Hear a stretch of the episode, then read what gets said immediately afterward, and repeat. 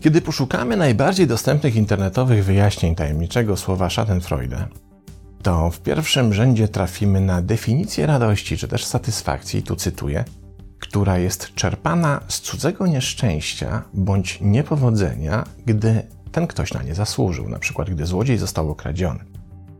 No właściwie, nie ma się czego czepić, ktoś zasłużył na to, co go spotkało, więc dobrze mu tak. Ile razy na przykład czytamy w doniesieniach prasowych o jakiejś wpadce jakiegoś celebryty i mówimy pod nosem, na biednego nie trafiło.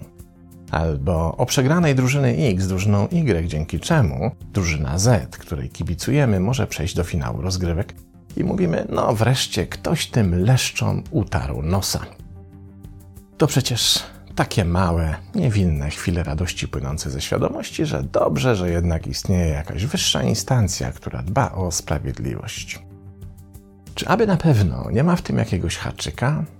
Przyjrzyjmy się przykładowi. Oto w firmie Stefana pojawił się nowy, taki rezolutny, naenergetyzowany młodzian, który sobie nadzwyczaj dobrze radzi.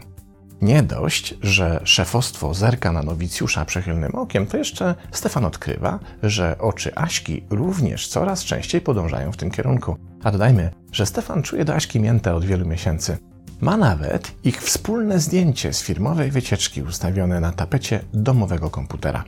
Lekko podrasowane, bo usunął w Photoshopie ze zdjęcia wszystkich konkurentów i udało mu się przy niewielkim zagięciu przestrzeni wokół znacznie zmniejszyć swój mięsień piwny. Problem w tym, że minęły miesiące, a Stefan do Aśki wciąż krępuje się zagadać. W przeciwieństwie do tego małolata, który już pierwszego dnia ją czarował przy ekspresie do kawy. W końcu nadchodzi firmowe coroczne przyjęcie z podsumowaniem wyników. Stefan stoi oparty o firar, je kanapkę i obcina gości. Namierzył też Aśkę, ale zaraz, zaraz, na kogo ona patrzy? No oczywiście, na młodziana, który właśnie kroczy dzielnie po schodach. I nagle, nie wiadomo jak, ale młody się potyka o coś na tychże schodach i wzlatuje w powietrze.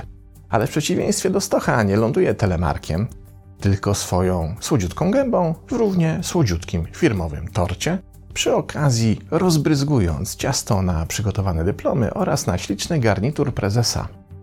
Szok! Wszyscy stoją z rozdziawionymi gębami i nie mogą uwierzyć że można zaliczyć aż tak spektakularną wtopę. Tylko Stefan ze spokojem nalewa sobie kolejnego drinka, zamyka z błogością oczy i sam do siebie cicho szepcze: Boziu najmilejsza, dzięki to najpiękniejszy dzień w moim życiu. Radość, satysfakcja, przyjemność zdają się unosić Stefana metr nad ziemią. Historyjka jak inne. Gdzie tu problem? Ano w tym, że kiedy te historie prześledzimy uważniej, to okazuje się, że jej bohater wcale na swój los nie zasłużył, co kompletnie nie przeszkodziło w tym, by w Stefanie pojawiły się fajerwerki Schadenfreude. Okazuje się, że przyjemność czerpana z cudzego nieszczęścia nie pojawia się w innych wyłącznie wówczas, kiedy ten ktoś sobie na to, co go spotkało, zasłużył. Wykazały to badania przeprowadzone przez psychologów z Uniwersytetu w Kentucky w 2009 roku w których ustalono, że istnieją dwa dodatkowe motywatory takiej reakcji na cudzą krzywdę. Pierwszym z nich jest potencjał jakiegoś zysku, który pojawia się w obserwatorze. Jeśli czyjaś krzywda, nieszczęście czy niepowodzenie wiąże się z tym, że na tym akcie obserwator coś może zyskać, to również to staje się silnym czynnikiem wywołującym Schadenfreude. Drugim motywatorem jest zazdrość. Im silniej zaś obserwator czegoś zazdrości obserwowanemu, to tym silniejszy efekt radości i satysfakcji pojawi się w obserwatorze, kiedy obserwowany doświadczy jakiegoś niepowodzenia. Co więcej, okazało się, że właśnie te dwa faktory, zysk i zazdrość, powodowały najsilniejszą reakcję ośrodka nagrody w mózgu, który to efekt nie występował już w takim natężeniu przy satysfakcji czerpanej z tego, że ktoś zasłużył na to, co mu się złego przytrafiło. Jednak kolejne badania przeprowadzone przez naukowców holenderskich przyniosły kolejny klocek do tej układanki. Okazało się, że Schadenfreude powstaje nie tylko w sytuacji, w której obserwator przewiduje zysk czy odczuwa zazdrość, ale również wówczas, kiedy jest do obserwowanego wrogo nastawiony.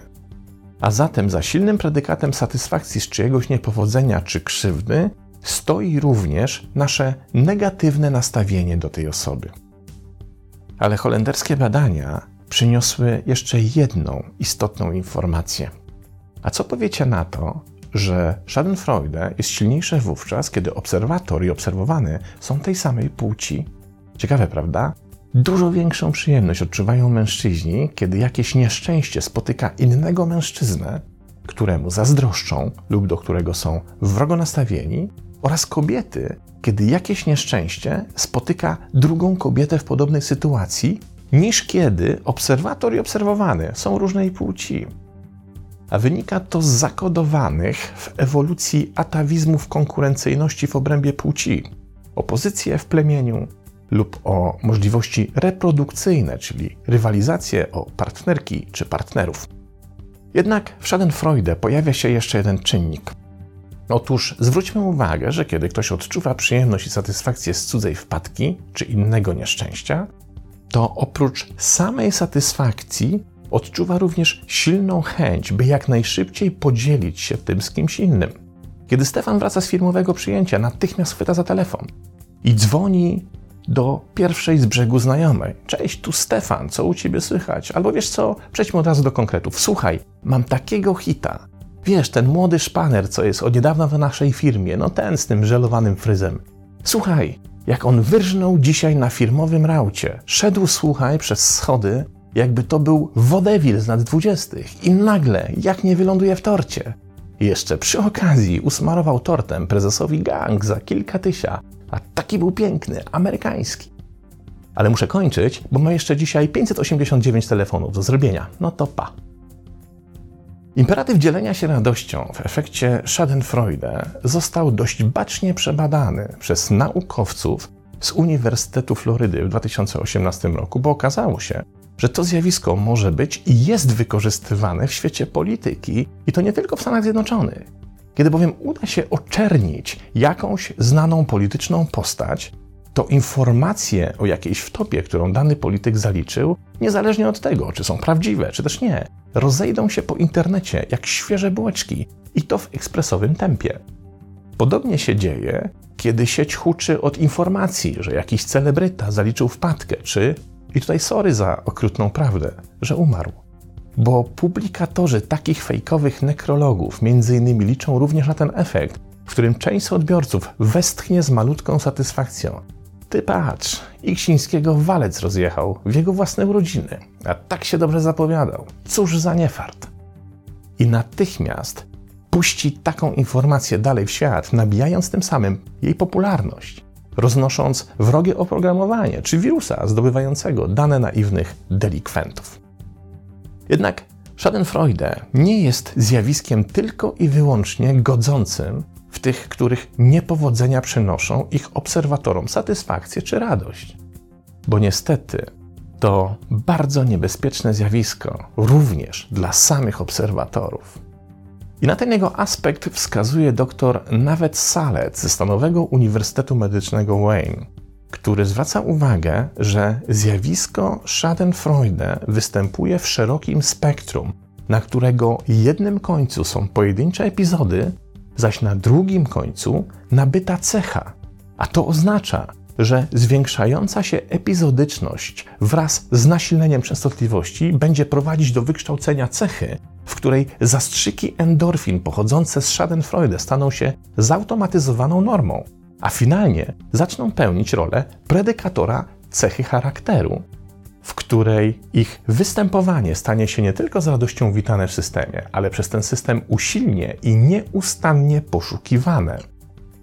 Prędzej czy później pojawi się głód, który trzeba będzie nieustannie zaspokajać, a to z kolei spowoduje, że każde zaspokojenie głodu Schadenfreude, a wraz z nim uderzenie satysfakcji i dobrego samopoczucia zacznie wypierać z systemu inne źródła tych emocji ten mechanizm zaś ułatwia podstawowy aspekt Schadenfreude. Ten efekt pojawia się przecież wówczas, kiedy obserwator odczuwa satysfakcję z krzywdy obserwowanego, której to krzywdy sam nie jest autorem.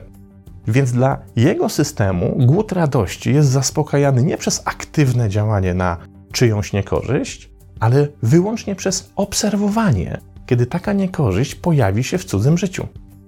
W ten sposób konstruowane jest stałe zogniskowanie uwagi. I tutaj dwa destrukcyjne zjawiska zaczynają się łączyć w parę. Skoro radość pojawia się w systemie jedynie jako efekt zaobserwowania czyjegoś nieszczęścia, to cała koncentracja zewnętrznej uwagi zostaje nakierowana wyłącznie na wychwytywanie takich informacji z otoczenia. Pokażmy ten smutny scenariusz na naszym nieszczęsnym Stefanie. Oto mijają lata. Stefan z każdym rokiem kolekcjonuje te przejawy rzeczywistości, które przynoszą mu zastrzyk endorfin, co po jakimś czasie powoduje podstawową konsekwencję edukacyjną. System Stefana uczy się, że to najłatwiejsza forma osiągnięcia satysfakcji, dużo łatwiejsza od własnych działań. Zaczyna więc to właśnie na nich skupiać swoją uwagę. To wtedy, słuchając radia i informacji zakorkowanych dróg, jak Adaś Miałczyński mówi: Lubię słuchać, jak stoją te wiadomo co w ich wiadomo jakich samochodach. Mijają lata i coraz częściej jedyną rzeczą, która sprawia, że na coraz bardziej pomarszczonej twarzy Stefana pojawia się uśmiech, są informacje o jakimś niepowodzeniu ludzi wokoło. Tym samym przesuwa się wektor satysfakcji. Stefan nie jest już w stanie odczuwać satysfakcji z własnego życia, bo jedyna satysfakcja pochodzi z obserwacji, jak życie innych im nie wychodzi. Stefan tym samym przestaje żyć swoim życiem, żyje wyłącznie krzywdami pochodzącymi z doświadczeń innych. Znacie takich Stefanów czy Stefanie, którzy są bardziej czujni niż osiedlowy monitoring i którzy widząc sąsiadkę, której złośliwy gołąb zostawił swój okropny znacznik na nowej fryzurze, mówią: Boziu najmilejsza, jaki piękny dziś mamy dzień. Każde spektrum z epizodycznością na jednym końcu i cechą charakteru na drugim zawsze zaczyna się niewinnie, od pojedynczego epizodu. Zatem, kiedy się pojawi, warto się mu przyjrzeć i odpowiedzieć sobie na pytanie, czy na pewno chcemy kroczyć tą przecież jakże radosną drogą. Pozdrawiam.